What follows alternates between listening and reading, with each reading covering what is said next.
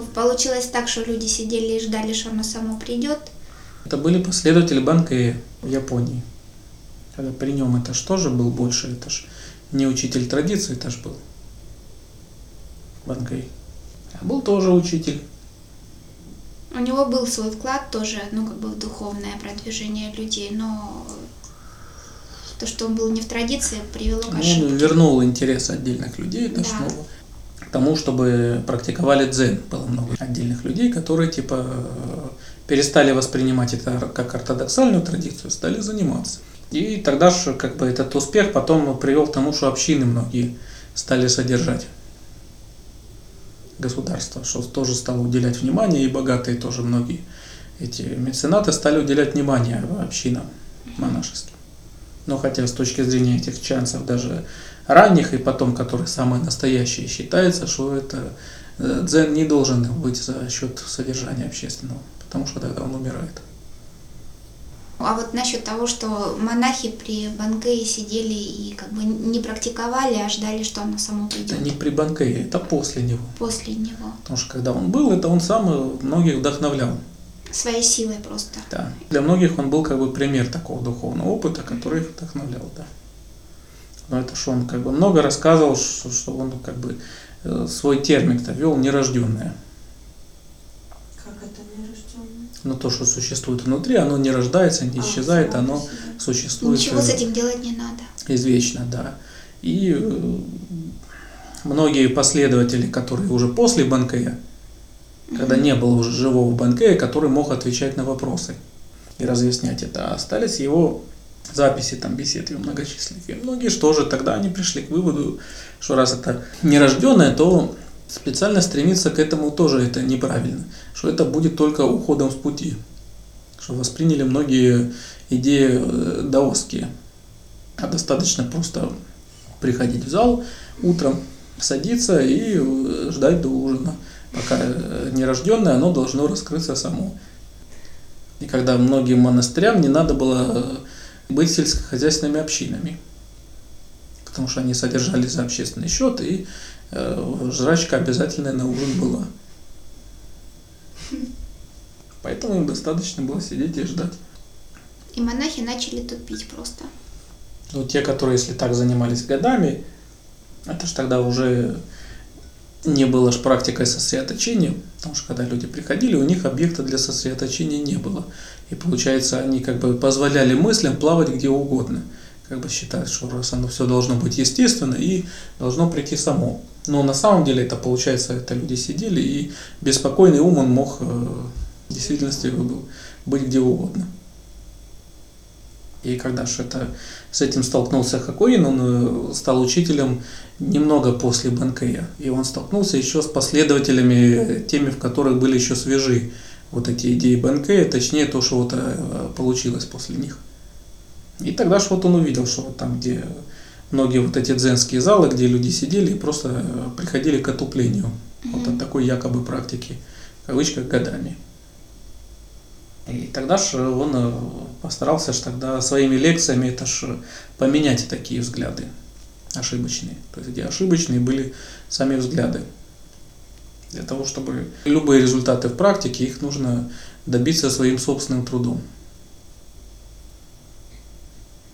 А зачем тогда этот банкир сказал про нерожденное? И с- ложными были здесь не взгляды Банкея, а более было то, как восприняли люди после. Но так это бывает, когда, опять же, это учитель находится вне традиции. Если традиция она существует, то независимо от того, что люди находятся с учителем или нет, есть э, система методов. Есть философия тоже. Это то, что люди могут практиковать э, сами по себе. Даже без даже, учителя. да, даже без учителя. Например, там даже если учитель жив, но может жить там в другом городе или стране, люди все равно могут практиковать это сами. Точно так же, как если, например, учителя нет, это люди все равно могут продолжать практиковать сами. И есть все равно высокая вероятность того, что люди, они могут правильно научиться практиковать, и тогда постичь то, о чем говорил этот учитель. И они могут тогда же эту же систему они- методов, они могут передавать тогда же дальше. То есть вот, что означает традиция. Даже если учителя нету, эта вся система может все равно передаваться. Но все равно эту систему, любые тексты, каждый может трактовать по-своему и опять же ошибаться при этом. Хотя они могут быть, может быть система, но все равно может быть ошибка живого человека, который еще Вот не для достиг. этого и существует практика, что если человек будет практиковать правильно, то тогда он обретет собственное понимание. Даже если нет живого учителя сейчас в этой традиции. Что И такое может практика? Это тоже учителем. может быть восприятие, ну как бы э, заблуждением, неправильным пониманием, что такое практика. Но если человек будет э, заниматься рано или поздно, то тогда он все равно придет к этому. Когда система методов, она построена именно правильно, что она рабочая, тогда у человека остается только две возможности. Или уйти, или практиковать и достичь. Других не остается. Так же, как когда люди приходят на групповые занятия, и если занятия эти приходят правильно, то, скажем, просто сидеть и вот так тупить, это очень сложно. Ну спят и все. Но это э, когда занятия, если проходят неправильно.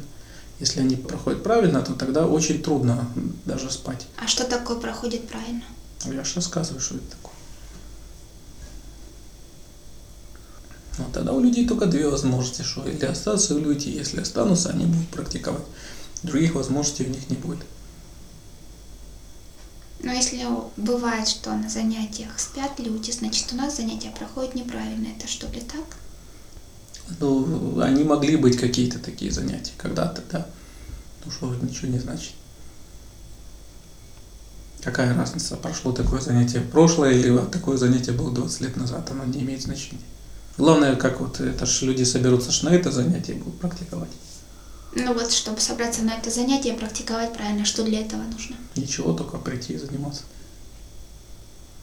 А то, как практиковали в прошлый раз или 20 лет назад, это не важно. Я понимаю, но вот часто ребята говорят, ну, ну так, ну бывает, что говорят, я сам не знаю, что я делаю. И делали ли я так, ну и что и какая дальше. разница, это ж надо, на занятие надо приходить и заниматься. Все равно приходить и заниматься, вот как ты сейчас понимаешь, и вперед, да? Надо приходить и сосредотачиваться на объекте, остальное это не важно. А если системы такой методов нету, то тогда получается, это может быть только отдельный человек с каким-то опытом, который может помочь. Если такого человека нету, получается, тогда у людей ничего не остается. Вот это же есть разница, когда может быть даже какой-то учитель, но нет традиции, которую он может передать дальше. То есть, когда у людей это может быть понимание только когда они непосредственно, там, скажем, его слушают или там задают вопросы. А когда есть традиция, то, в принципе, не имеет большого значения, они могут находиться с учителем или практиковать самостоятельно. И даже есть сейчас живой учитель или нет, это, Это, как вы важно. говорили, если система поставлена так, что как в армии, да? Каждый научится, потому что есть система, как это сделать, если он только захочет. И все будет в порядке, да?